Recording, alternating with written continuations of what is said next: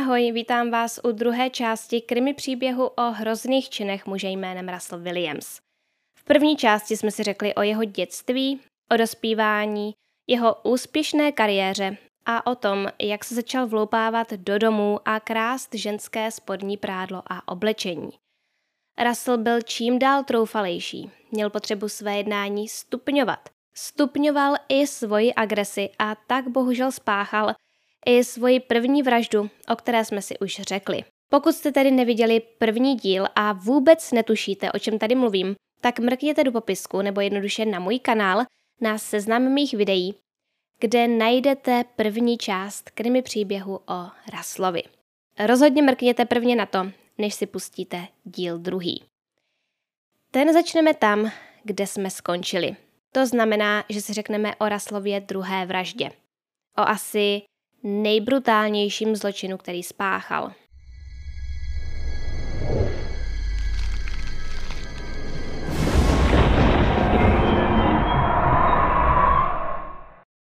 27. ledna 2010 jel Russell domů z práce, když v tom v okně jednoho domu v obci Tweed zahlédl 27-letou Jessica Lloyd, která zrovna běhala na svém běžeckém pásu.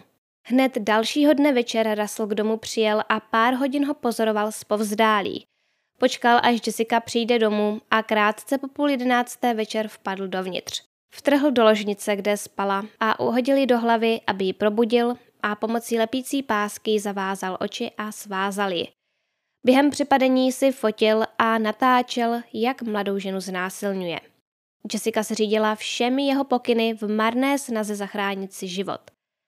Tohle všechno trvalo několik hodin a brzy ráno se Russell rozhodl odjet. Mezi půl pátou a pátou hodinou raní Jessica vzal, naložili do svého auta a odvezl ji do svého domu v obci Tweed. Když dorazili, donutil ji, aby se osprchovala a dal jí pár hodin na spánek. A Jessica sice usnula, ale po chvíli dostala jakýsi záchvat. Pravděpodobně ho vyvolal ten neuvěřitelný stres, kterému byla vystavena. Rasla to prý vyděsilo a snažil se jí z toho dostat. Řekl jí, nedělej si to horší, mluv se mnou, Jessico, mluv se mnou. Jessica se nakonec probrala a prosila Rasla, aby ji vzal do nemocnice.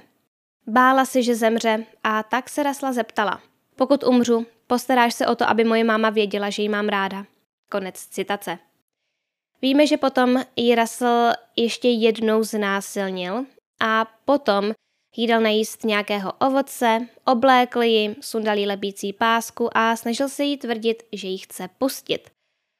To mi mimochodem hrozně moc připomnělo Izraela Kýse, který svou poslední oběť přesvědčil o tom, že ji chce pustit. Nechal ji, ať se uvolní a potom jí řekl, že ji jde zabít. Vychutnával si prostě ten šok v očích oběti, což je naprosto hrozné, naprosto sadistické. O Kýsovi jsem natočila celkem asi dvouhodinový příběh. Je to na dva díly a odkaz vám dám do popisku. Každopádně je to dostupné na mém kanálu, takže to najdete snadno i bez odkazu. No a podobnou věc tedy provedl i Russell Jessice. Potom, co jí řekl, že ji pustí, popadl baterku a uhodil ji s ní do hlavy. Když se v bezvědomí zhroutila na zem, uškrtil ji provazem a pokračoval ve fotografování. Mělo k tomu dojít až po 8 hodině večer, takže Jessica trpěla skoro 22 hodin. Někde se udává, že poté Russell tělo pohřbil jen asi 12 metrů od svého domu, ale v některých zdrojích se píše, že ho schoval u sebe doma v garáži. Každopádně tak či tak ho v noci ze 2. na 3. února 2010 přemístil jinam. A to mimo svůj pozemek někam do lesa poblíž města Tweed. O tom ještě bude řeč později. Když se Jessica už toho 29. ráno neobjevila v práci, tak se o ní hned všichni začali bát. Připomínám, že Russell ženu odvezl k sobě domů někdy mezi půl pátou a pátou ráno a už v půl desáté dopoledne k Jessice domů přišla její matka, aby ji zkontrolovala. Když zjistila, že je dům prázdný, tak se zděsila a nahlásila svoji dceru jako pohřešovanou. A i policisté jednali opravdu rychle, nejspíše právě kvůli předchozím případům, které se v oblasti staly. Už v poledne přijeli k Jessice a zahájili vyšetřování. Před domem ve sněhu našli dobře zachovalé stopy od pneumatik a také otisky bot. Otisky dvou párů bot. Mělo se za to, že jedny byly ženské a patřily Jessice a ty druhé, mužské, zanechal její únosce. Mužské boty vypadaly jako druh bot, který se fasuje v armádě. Byly to prostě nějaké vojenské boty a je pravda, že Russell ty boty dostal v práci. Je smutné, že se v tomto případě všechno řešilo tak brzo. To se často nestává. A Jessica žila ještě 8 hodin potom, co k ní domů přijeli policisté, ale i tak se jí nepovedlo zachránit. A co víc, všemu se možná mohlo zabránit už předchozího večera. Ale k tomu se dostaneme později. Protože když už Russell číhal ve křoví u domu, projížděla kolem domu Jessica policistka, která si tam všimla jeho zaparkovaného auta. Přišlo jí to trochu podezřelé a proto šla na Jessiku zaklepat, jenže ona zrovna nebyla doma. Proto se policistka odebrala pryč. Russell u pozdějšího výslechu uvedl, že ví, že tam někdo přišel. Domníval se, že jde o Jessiku, ale když ten člověk skoro hned odešel, věděl, že to ona není. Žádné policejní auto však neviděl, takže netušil, že jde o policistku.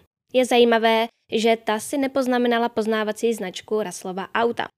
Později se to dost řešilo, ale vedení policie naznalo, že policistka nepochybila. Teď zpět k těm stopám pneumatik a bot.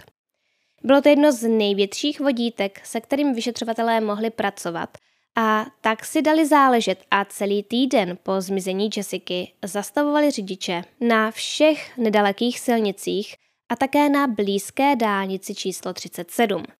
Zastavovali jen řidiče, jejichž auto by mohlo mít odpovídající pneumatiky, takže hlavně SUVčka. A když už si říkali, že s těmi kontrolami skončí, anebo se aspoň odeberou na jiná místa, tak zastavili Rasla, který zrovna řídil svůj stříbrný Nissan Pathfinder. Došlo k tomu 4. února 2010 v půl sedmé večer a policistům stačilo rychle kouknout a hned jim došlo, že jeho pneumatiky odpovídají těm, které zanechaly stopy kousek od domu Česiky. Nic mu ale neříkali a už po 90 sekundách ho nechali jet. Celé to vypadalo jen jako zastavování řidičů kvůli namátkovým dechovým zkouškám. No ale ve skutečnosti policisté zároveň kontrolovali i ty pneumatiky. Takže si okamžitě všimli, že ty raslovy by mohly odpovídat. Ale nebylo to jen tak. Nemohli ho jen tak zatknout. Zahájili proto sledování rasla a posvítili si na něj na každém jeho kroku.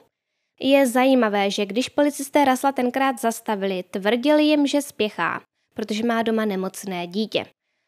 Policisté si tedy se vším pospíšili, jak jen to šlo, ale velmi rychle přišli na to, že Russell žádné dítě nemá, takže kvůli tomu spěchat nemohl. Tuto informaci jsem mimochodem našla, myslím, jen v jednom zdroji, takže nevím, jak pravdivá je. Ale ano, podle ní měl Russell tvrdit, že je otcem, i když nebyl. Je velkým štěstím, že Russell toho dne vyrazil ve svém Nissanu, protože on měl ještě jedno jiné auto, nějaké BMW, a tím jezdil taky. Takže to byla perfektní souhra náhod. Kdo ví, jak by to dopadlo, kdyby ho zastavili v tom BMW a potom už nikoho nezastavovali. Pár dní po vraždě Jessica si Russell zajel umít a vysát auto.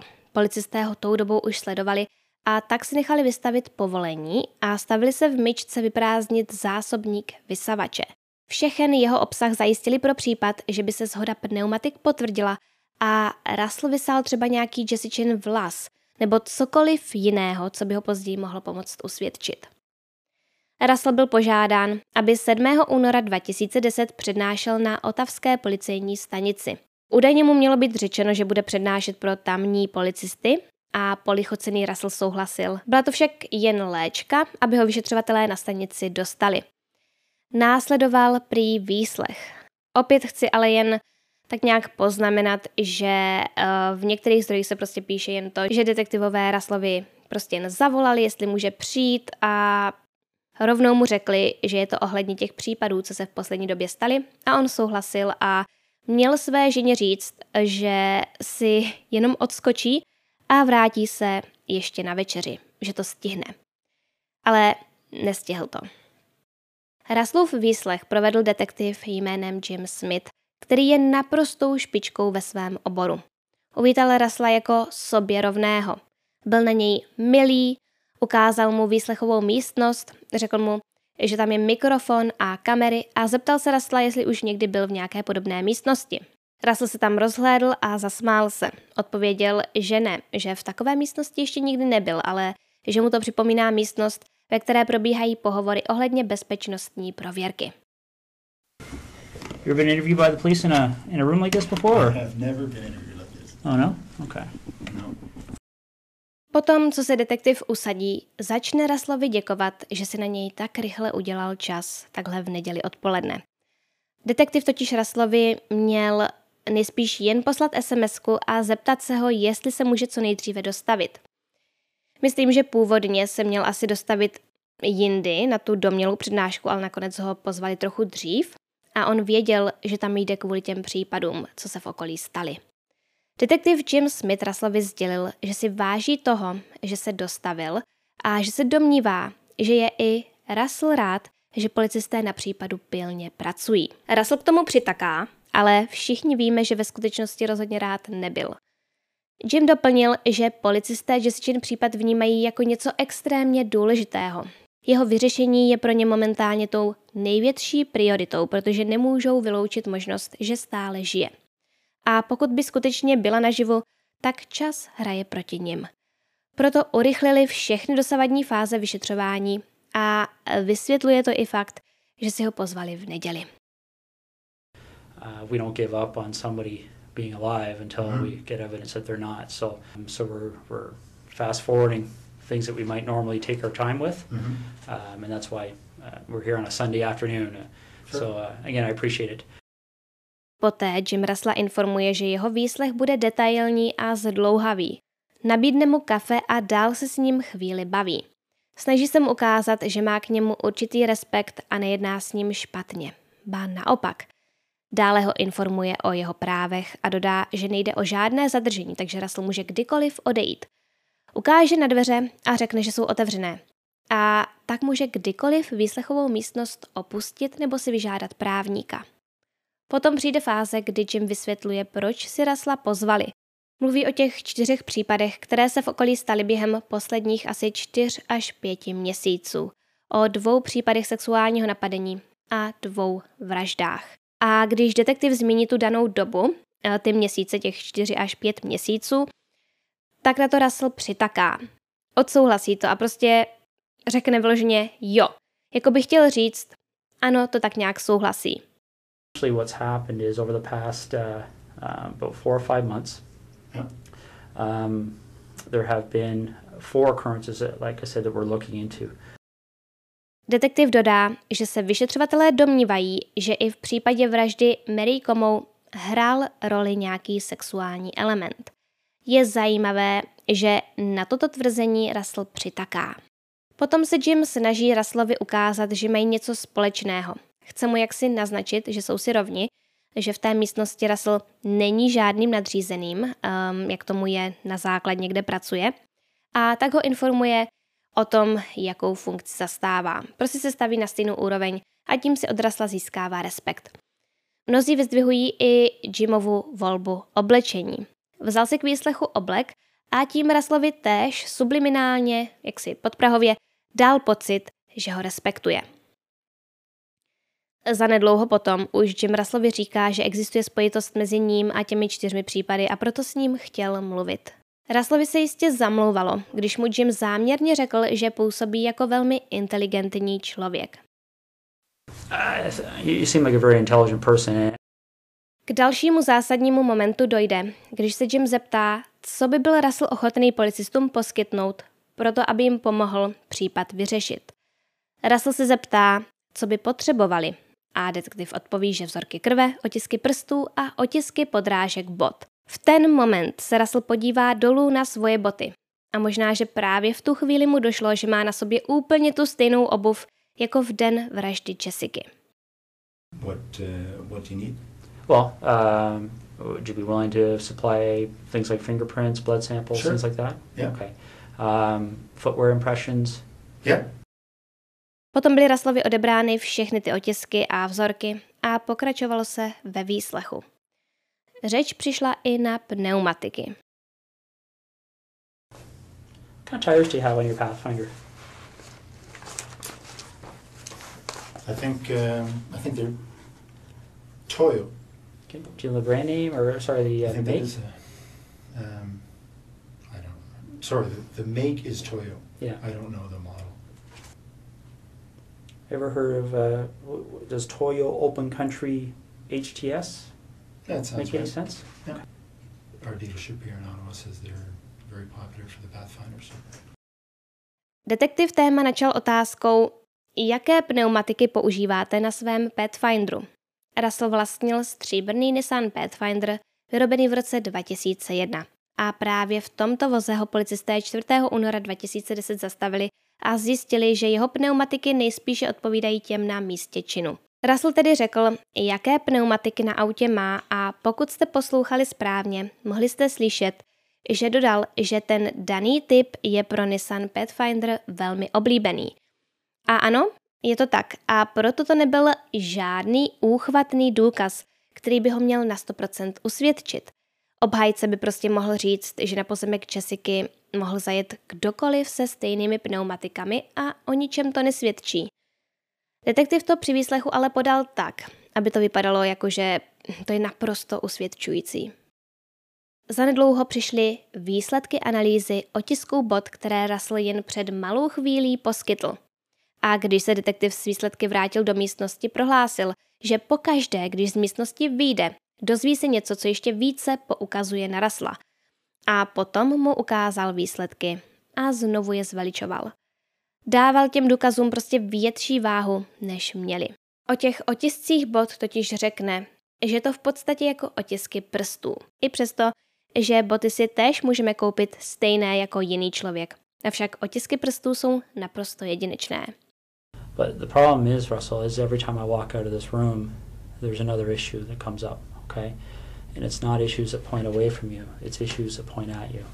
Ano, u těch otisků bot se většinou analyzuje i to, jak člověk chodí, kam dává váhu a podobně, ale pořád se to nerovná otiskům prstů.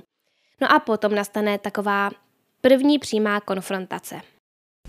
Footwear impressions are very much like uh, like fingerprint comparisons. Okay, these are identical. Potom Russell opravdu dlouho neodpovídá. Your vehicle drove up the side of Jessica Lloyd's house. Your boots walked to the back of Jessica Lloyd's house. Hmm.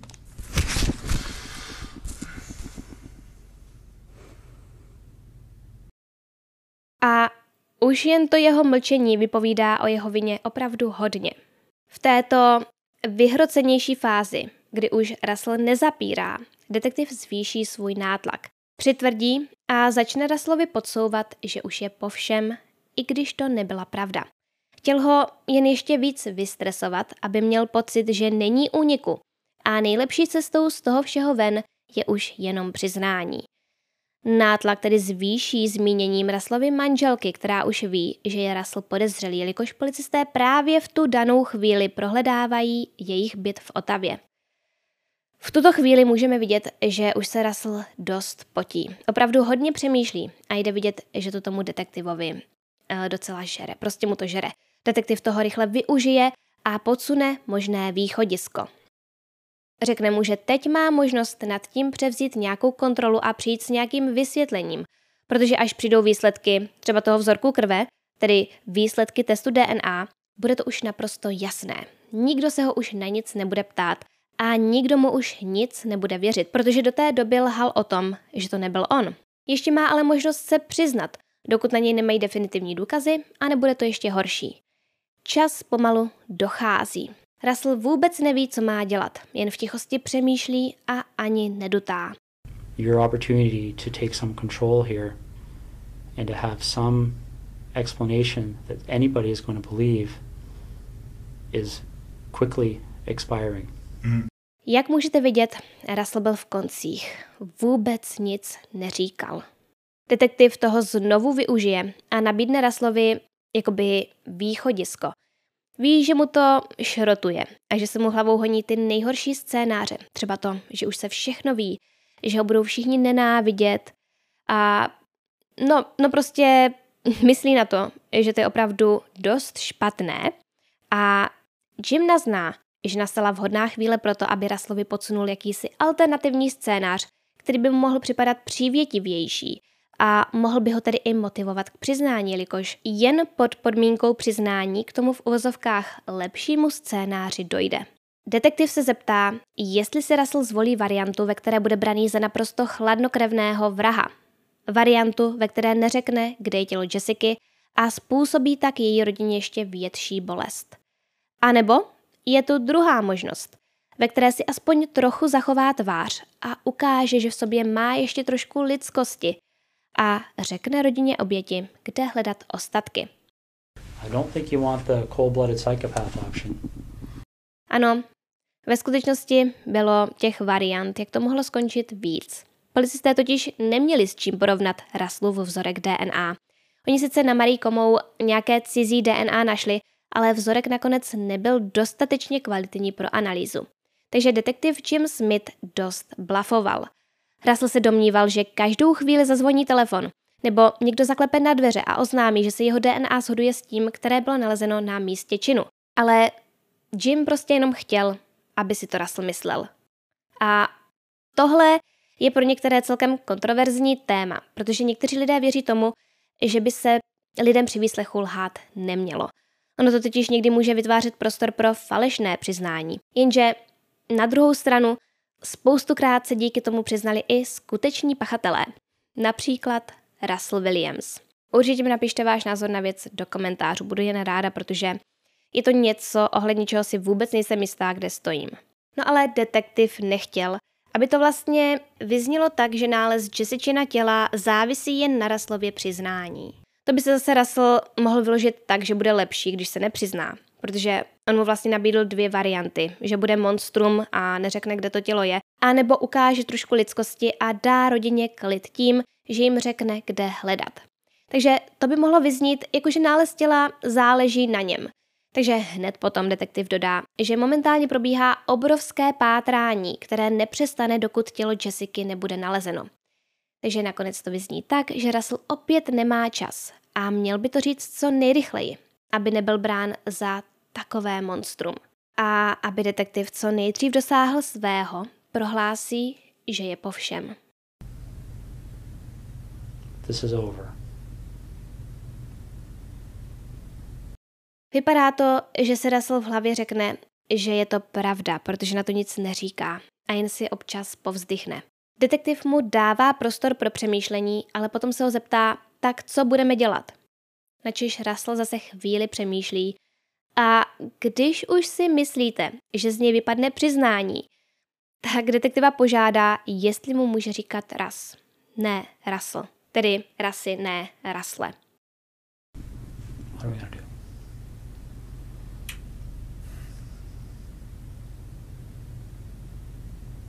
Russ, please. Okay. Jen chvíli na to detektiv na Rasla vyvine enormní nátlak. Zeptá se ho, jestli může někomu zavolat a říct mu, na jakém místě Jessiku najdou, nebo jestli tam spolu s Raslem budou muset jít, aby ji našli. Tedy jakoby v případě, že by to nešlo ukázat jen tak na mapě. Russell na to neodpoví, jen se na detektiva podívá a nahlas si povzdychne.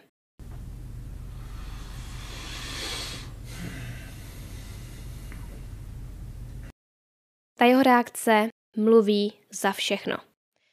Chci dodat, že detektiv možná tuto otázku podal proto, aby Raslovi nabídl možnost se ještě jednou vrátit k Jessice. Někteří vrazi, když už ví, že to mají spočítané a půjdou za mříže, chtějí využít příležitosti vrátit se zpět na místo činu, nebo na místo, kde svoji oběť pohřbili nebo schovali. Přináší jim to potěšení. Někteří vrazi se třeba přiznají a potom souhlasí, že policisty zavedou na místo, kde leží ostatky obětí, ale jen pod podmínkou, že tam policisty můžou dovést. Prostě se tam chtějí ještě jednou podívat. A tuším, že vlastně stejná taktika byla použitá i v případě Izraela Kýse. No, možná, že Jim chtěl v Raslovi prostě podnítit tuto touhu, vrátit se k té vraždě. A doufal, že to Rasla bude motivovat k přiznání. Potom se detektiv rozhodne, že podezřelému podá další zajímavou otázku. Řekl mu, možná by pomohlo tohle. Co kdybyste mi řekl o problému, se kterým se potýkáte? A na to se detektiv opět nedočká odpovědi. Russell si jen znovu povzdychne. Díky této otázce Jim Russellovi připomene, že se na něj nedívá jako na nějaké monstrum a celé to označí za problém, aby se Russell cítil jako, že jeho činy mohly být způsobeny něčím, co nemohl ovlivnit. Jakože on není až tak špatný, má jen nějakou nezvladatelnou stránku. Samozřejmě, že Jim si ve skutečnosti mohl myslet cokoliv, ale říkal věci, které měly na Russella zafungovat a zafungovaly. Po dlouhém tichu a přemýšlení Russell řekne. Je těžké uvěřit tomu, že se to děje. A Jim se ho hned zeptá, proč. Proč tomu tak je? It's hard to believe this is happening. Why is that? Potom je zase celkem dlouho ticho a tak Jim svoji otázku zopakuje. Krátce na to Russell říká, že ho trápí, že jeho manželka musí být z toho všeho, co se děje, hrozně špatná. Detektiv se tedy zeptá, co má udělat. Russell odvětí, že se musí zmírnit dopad na jeho ženu. I want to um, minimize the impact on my wife. So do I. No a potom už přituhuje, protože se Russell zeptá, jak toho docílíme, ve smyslu, jak docílíme co nejnižšího dopadu situace na uh, jeho ženu, jakoby na moji ženu. A detektiv mu řekne, že začnou tím, že bude mluvit pravdu. So how do we do that? We start by telling the truth. Potom Russell zase dlouho mlčí a intenzivně přemýšlí. Jim vidí, že na tom Russellovi skutečně záleží a tak se ho zeptá, tak kde je? A tím myslí Jessiku samozřejmě. A bingo. Podívejte se na Russellovo přiznání sami. So where is she?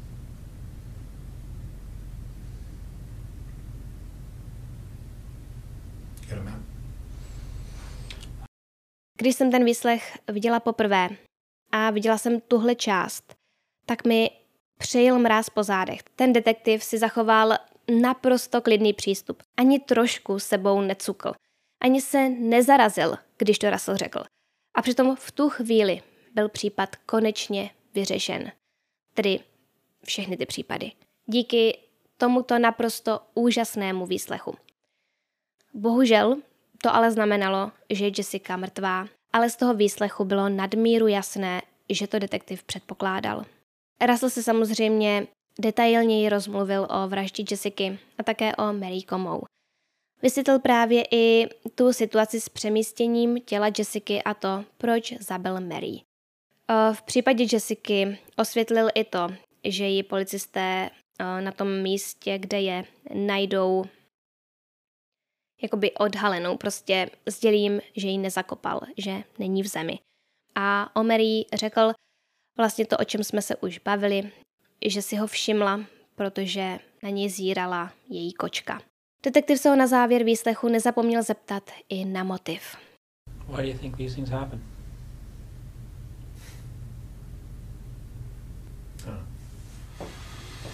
Have you spent much time thinking about that? about why? Yeah. Yeah. But I don't have any answers. Detektiv s Raslem jednal s naprostým respektem až do samotného konce. I potom, co mu řekl o všech věcech, kterých se dopustil, mu před odchodem podal ruku a poděkoval mu. Hned dalšího dne, 8. února 2010, byl Russell obviněn a umístěn do vazby. Policejní oddělení po celé Kanadě se vrhla do práce. Zjišťovali, zda někde v zemi nedošlo k podobným vraždám, obzvlášť zda k nějaké podobné nevyřešené vraždě nedošlo na místech Raslova dřívějšího pracovního působení. Prohlídka Raslových nemovitostí odhalila, jak pečlivý byl.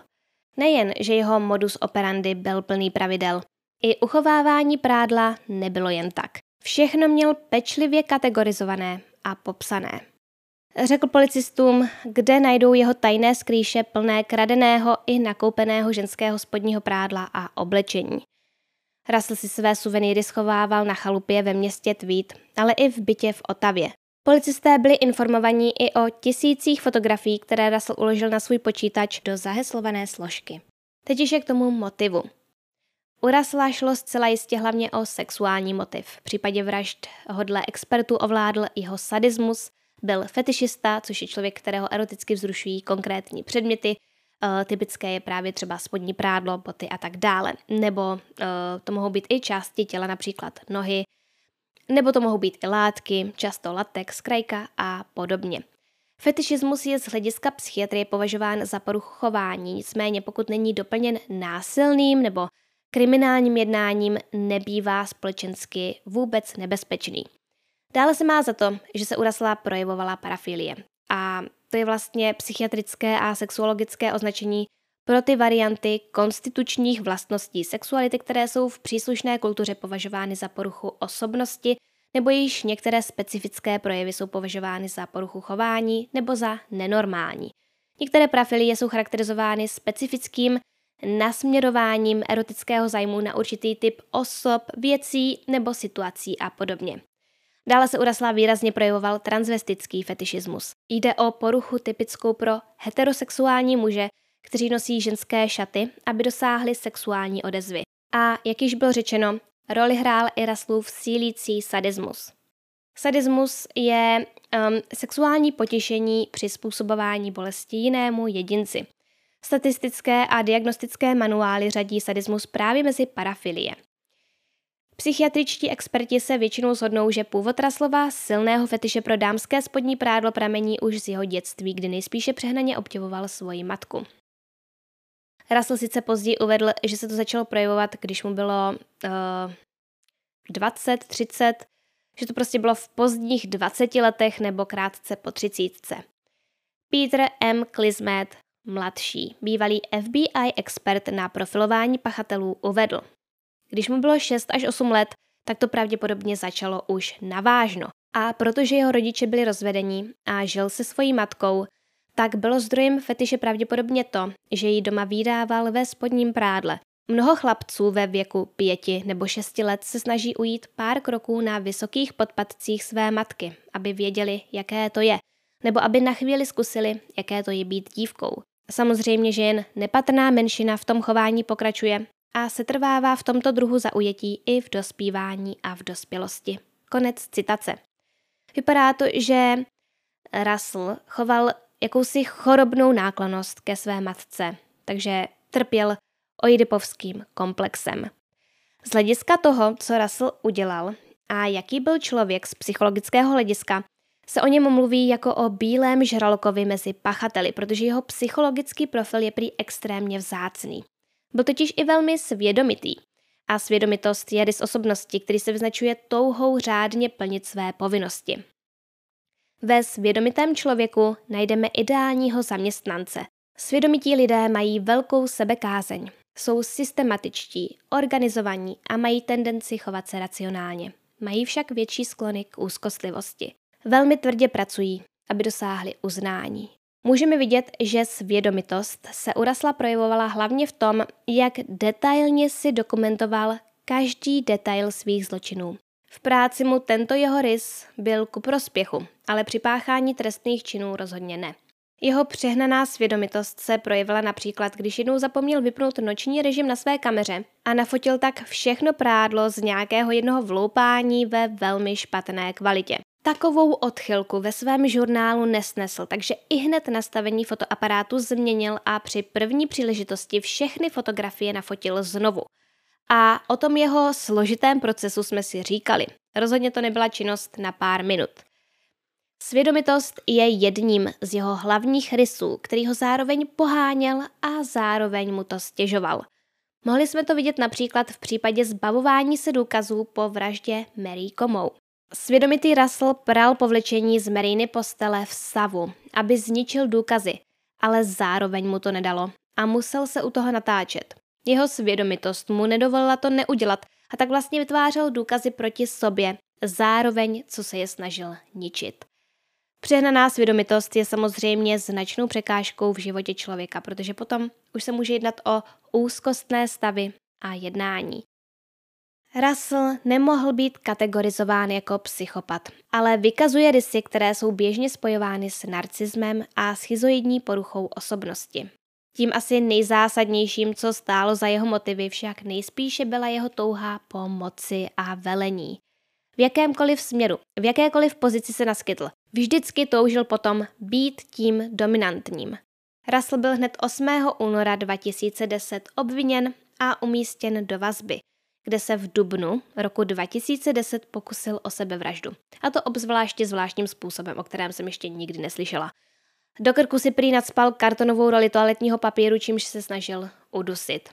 Po tomto neúspěšném pokusu a krátké hladovce byl držen na samotce a byl pod neustálým dohledem.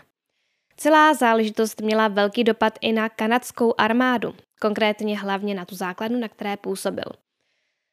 Russell byl zbaven hodnosti a všech ocenění. Jeho uniforma byla spálena a kanadské vzdušné síly, nebo prostě jejich zaměstnanci, zjistili, že měli spoustu takových jakoby letáčků, které, ač nebyly o Russellovi, obsahovaly jeho fotku. Byla tam nespíš nějaká skupinová fotka, na které byl i on, a to pro ně bylo nepřijatelné. Všechny ty letáčky proto stáhli, spálili a nechali natisknout nové. A když už jsme u toho ničení, tak Raslovo auto, ve kterém převezl Jessiku z jejího domu do svého a poté i její tělo ze svého pozemku jinam, bylo sešrotováno. A Russell se už při svém výslechu zmínil, že se bojí, jaké to všechno bude mít dopady na základnu, na které působil. Ale ono to vlastně nakonec mělo dopad spíš na celou armádu. Lidé se totiž začali ptát, jestli ty jejich bezpečnostní prověrky vůbec k ničemu jsou. Když se může stát něco takového a člověk jako Russell dostane na starost velení na největší kanadské základně. Hlavní líčení probíhalo od října roku 2010.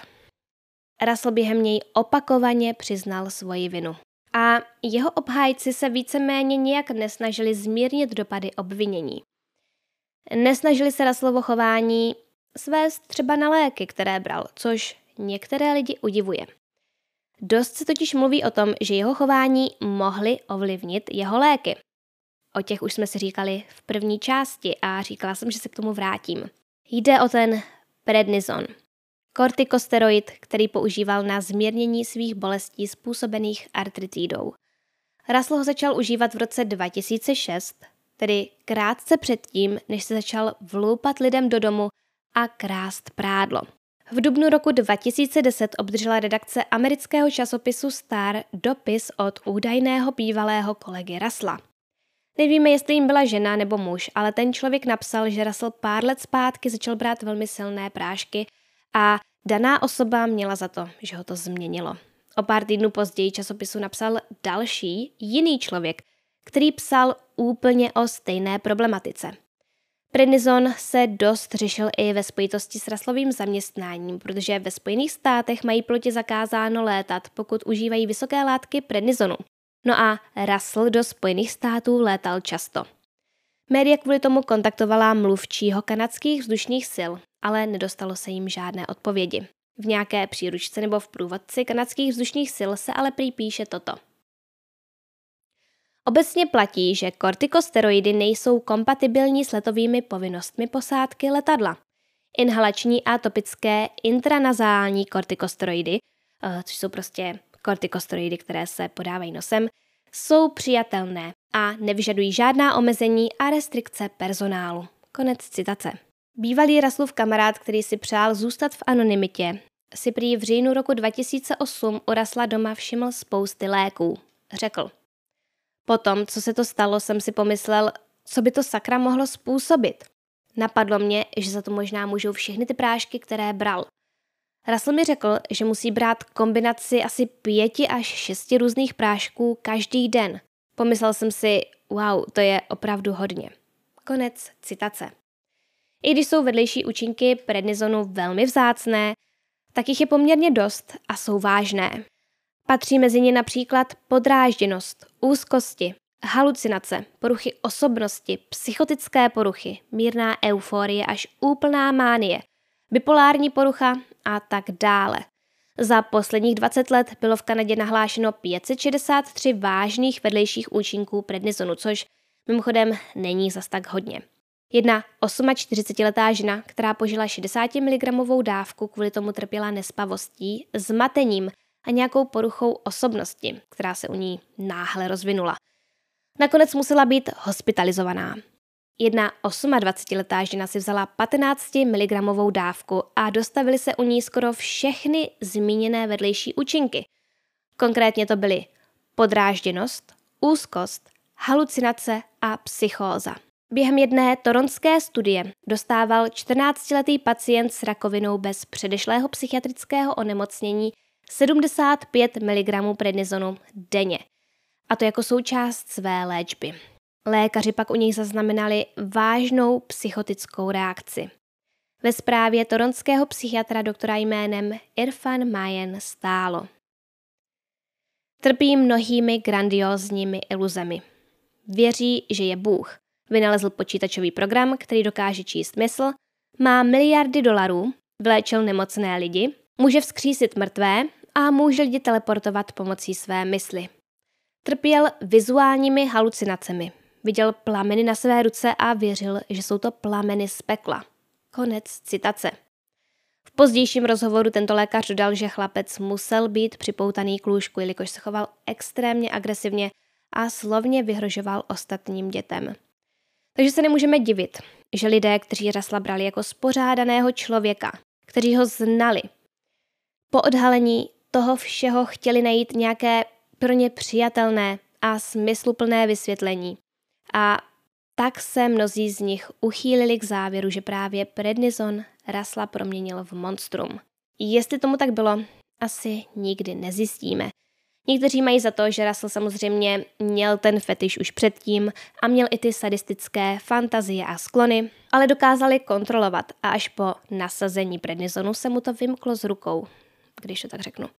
Každopádně doktor E. Sherwood Brown, který toho o prednizonu už dost napsal, uvedl, že je velmi skeptický ohledně toho, že by měl s Raslovou přeměnou ve vraha prednizon něco společného. Protože On ho bral na tu artritidu a v případě této indikace jsou předpisované nižší dávky, u kterých jsou vedlejší účinky extrémně vzácné. Když už prostě nějaké vedlejší účinky jsou, tak je to v drtivé většině u pacientů, kteří berou vyšší dávky. Během soudního procesu se ukazovaly fotografie, které Russell vyfotil na svůj foťák. Snímky toho oblečení a prádla, fotky rasla v něm, různá videa a tak dále. Ve spoustě zdrojích se dočtete, že byla předložená i fotografie, na které to vypadalo, jako by měl Russell pod svojí uniformou nějaké růžové ženské prádlo. Ta fotografie bohužel není nikde k dohledání, pokud vůbec existuje.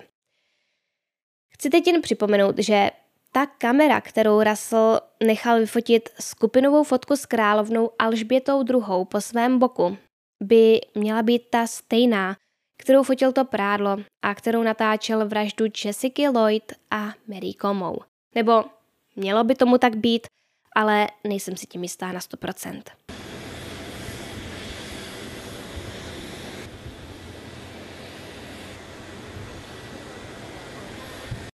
Průběhu soudu přišla řeč i na Raslovy pedofilní sklony. Kradl totiž prádlo i devítiletým dívkám.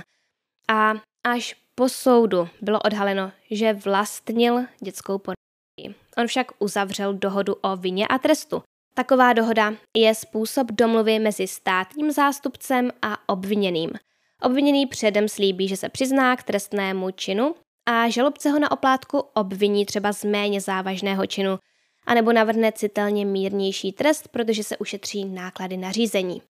A podmínky Raslovy dohody o vině a trestu uváděly, že obvinění proti němu nemohla zahrnovat žádná obvinění související s dětskou. No ale nakonec jsme se o tom aspoň dozvěděli. 22. října 2010 byl Russell odsouzen ke dvou souběžným doživotním trestům s možností propuštění nejdříve po 25 letech. Při čtení rozsudku prý Russell vypadal, jakože svých činů skutečně lituje.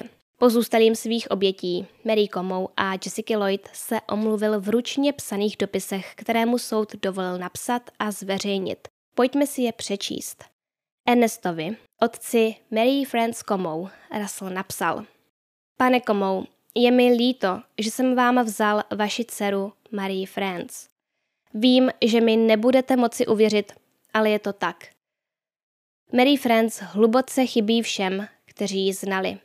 Další dopis napsal Roxane Lloyd, matce své druhé oběti, kterou zavraždil, Jessica Lloyd. Napsal, paní Lloyd, neuvěříte mi, vím to, ale je mi líto, že jsem vám vzal vaši dceru. Jessica byla krásná, něžná mladá žena, jak jistě víte. Vím, že vás velmi milovala. Říkala mi to znovu a znovu. Můžu vám říct, že netušila, že se blíží konec. Jessica byla šťastná, protože věřila, že půjde domů. Vím, že už jste v životě zažila hodně bolesti. Je mi líto, že jsem vám jí způsobil mnohem víc. Pokud si pamatujete, tak uh, Jessica je právě tou raslovou obětí, která ho žádala, aby v případě, že ji zabije, její matce dal vědět, že ji miluje. Russell napsal dopis i Jane Doe, ženě, na které se jako na první dopustil sexuálního napadení. Stálo v něm, omlouvám se za to, že jsem vás tak traumatizoval. Bez pochyby se vám teď trochu uleví, když jsem byl chycen. Konec citace. Dopisu se dočkala i Lori Messicoury, oběť jeho druhého sexuálního napadení. Té napsal. Lori, je mi líto, že jsem vám tímto způsobem ublížil. Opravdu doufám, že vám náš rozhovor aspoň trochu pomohl obrátit váš život. Působíte jako bystrá žena, která by se mohla mít mnohem lépe. Doufám, že najdete cestu k úspěchu.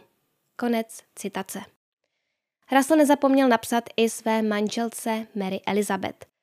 Napsal Zbožňuji tě, sladká Mary Elizabeth, moje nejdražší. Hluboce se ti omlouvám za to, jak jsem ti ublížil. Vím, že se dobře postaráš o naši sladkou Rosie. Miluji tě.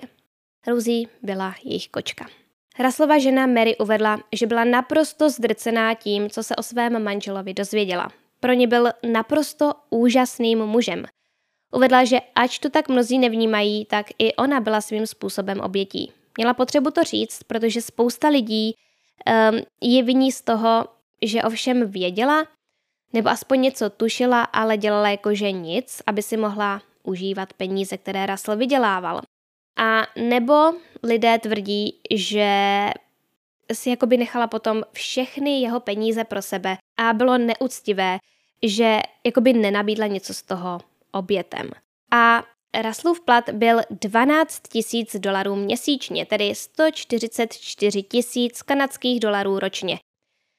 Ve vězení měl potom Russell dostávat výsluhový příspěvek ve výši 5 tisíc dolarů měsíčně, což dělá asi 120 tisíc korun.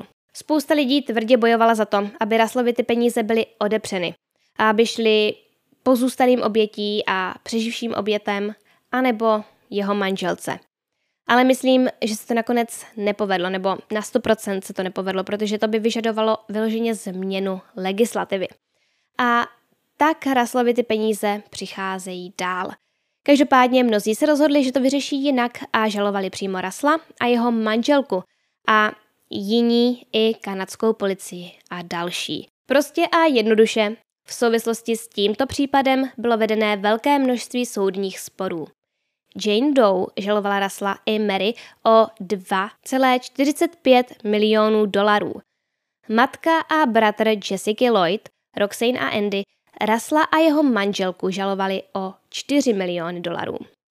Lidovi chtěli odškodnění za psychickou újmu způsobenou Raslovou brutální vraždou Jessiky, ale hlavně jim šlo o Raslovu ženu Mary Elizabeth, která se údajně snažila získat všechen majetek pro sebe. Velmi krátce po odsouzení totiž Russell převedl všechen svůj majetek na jméno své manželky a to se veřejnosti nelíbí. Lidé mají tak nějak obecně za to, že Oběti mají právo na Raslovy peníze a na odškodnění a od Mary tak není hezké, že si všechno nechala napsat na sebe. V případě obou eh, před chvíli zmíněných sporů nakonec došlo k peněžnímu vyrovnání. O jakou částku šlo, ale nevíme. Manžele žalovala i Lori Massacoury, která zažalovala i policii. A to kvůli tomu jejich hroznému přístupu, o kterém jsme si řekli v první části. Celkem požadovala 7 milionů dolarů. K uzavření sporu s policií došlo asi po roce a spor s Raslem a jeho ženou byl vyřešen po pěti letech v roce 2016. Opět došlo k nějakému finančnímu vyrovnání, ale neznáme žádné detaily. Další žalobu podal Russellův soused Larry Jones, na kterého se Russell snažil vraždy hodit. Larry se stal podezřelým už po Russellově dvou prvních sexuálních napadeních žen ve Tweedu. Policisté Larryho nevyslechli. Nic je nezajímalo. Prostě pojali podezření a tak přijeli k němu domů, když byl zrovna v práci a provedli domovní prohlídku. Obrátili mu dům vzhůru nohama. Byla tam jeho žena, která musela odpovídat na velmi nepříjemné otázky. A Larry mu vadí, že se ho policisté prvně nezavolali na výslech, protože by mohl říct, že má alibi a bylo by to vyřešené. On prý navíc ani neodpovídal popisu pachatele, který ženy poskytly. Později se ale začalo proslýchat, že Lori možná policistům řekla, že jí hlas pachatele připomínal hlas Larryho. A proto možná policisté jednali tak, jak jednali. A na druhou stranu, v tom případě se jim úplně nemůžeme divit. Kdyby to Larry byl, tak bychom byli jenom rádi, že se zachovali tak, jak se zachovali, že to šli okamžitě řešit. Ale když je nevinný, tak s tím máme problém. Ale co je lepší? Co je lepší? Dále. Larry si pamatuje, že se jednoho dne chystal vyrazit na lov, když v tom k němu přiběhl Russell a ptal se ho, kam jede, kde bude lovit. Larry mu řekl, že rád loví v lese poblíž Kerry Road, asi 25 km od Cozy Cove Lane. No a přesně tam se později našlo tělo Jessica Lloyd. Tedy samozřejmě potom, co Russell policistům řekl, kde hledat. Takže to Russell nejspíš původně plánoval tak, že pokud se Jessicino tělo najde, tak všechno bude ještě víc ukazovat na Larryho a on bude mít klid. Tedy samozřejmě to myslím jako, kdyby se to tělo našlo uh, v průběhu pátrání a on by se nepřiznal. Samozřejmě. No ale tak to naštěstí nedopadlo. Larry a jeho žena však žalovali Rasla a jeho manželku Mary, ale nakonec tu žalobu stáhli a soustředili se jen a pouze na spor s policií, který však nakonec též nikam nevedl. Myslím, že těm manželům na ty soudní tahanice došly peníze a tak raději všechna obvinění stáhli. Teď vám chci ještě přečíst, co Larry o Raslovi řekl. Prý byl naprosto šokován, když se dozvěděl, že za těmito incidenty stojí Russell. Mimochodem, pokud si pamatujete, tak Larryho dům byl hned tím druhým, do kterého se Russell vloupal. Larry bydlel hned vedle a Russell se do jeho domu vloupal víckrát. A ano, kradl tam i to prádlo, o tom jsme si řekli v první části. Ale na to se přišlo až potom, co policisté u Russella našli všechny ty jeho záznamy na počítači a odatované fotografie. Russell tam měl složku speciálně pro Jonesovi, takže tam našli fotky z Larryho domu a bylo jasné, že Larry rozhodně za ničím nestojí. No a jelikož Larry bydlel hned vedle, tak často výdal Rasla z okna a viděl ho, jak dělá úplně obyčejné každodenní věci. Pozoroval ho, jak pracuje se svým dálkově ovládaným foťákem, kterým fotil ptáčky, aby je nevyplašil. Spoustukrát ho viděl, jak dupe do trávy na svém pozemku, aby odtud vyhnal žáby před sekáním trávy, aby je ušetřil strašlivého osudu. A viděl Rasla procházet se svou kočkou na rameni, přičemž je hladil, jako by byla miminko. A takový člověk byl schopný tak ohavných činů. Nikdy, nikdy si nemůžeme být nikým jistí. Říkám to pořád, že každý vrah je něčí soused. Tím bych dnešní příběh asi ukončila. Myslím, že vše důležité zaznělo. Budu se těšit na vaše poznatky v komentářích a pokud vás příběh zaujal a chcete vidět další, tak prosím odebírejte můj kanál, protože nová videa vydávám aspoň jednou týdně. Zapněte si i upozornění na nová videa kliknutím na ikonku zvonku hned vedle tlačítka odebírat, aby vám přišlo upozornění, až vydám nový příběh. Sledovat mě můžete třeba i na Instagramu nebo TikToku, kam přidávám i trochu osobnější obsah. Odkazy najdete v popisku videa a bude tam i odkaz na můj Patreon, kde najdete exkluzivní obsah bez reklam a příběhy tam vydávám dřív než kdekoliv jinde. Na závěr bych tak jako vždy chtěla poděkovat patronům, jejichž jména právě teď běží na obrazovce. Jmenovitě bych chtěla poděkovat patronům, kterými jsou Marek Ma, Peťa, Lucie, Maru Ran, Rebecca Plex, Evangeline Black, Red 20, Tereza, Miranda, Anet, Sage, Denisa, Krátká startka, Natalí, Evžénie, Aťka, Markéta, Andrea, Martin, Dagmara, Jitka, Kate von Hell, Mirka a Anička. Všem vám moc, moc děkuji za zhlédnutí, opravdu si toho vážím a děkuji vám i za všechny komentáře a uvidíme se zase příště.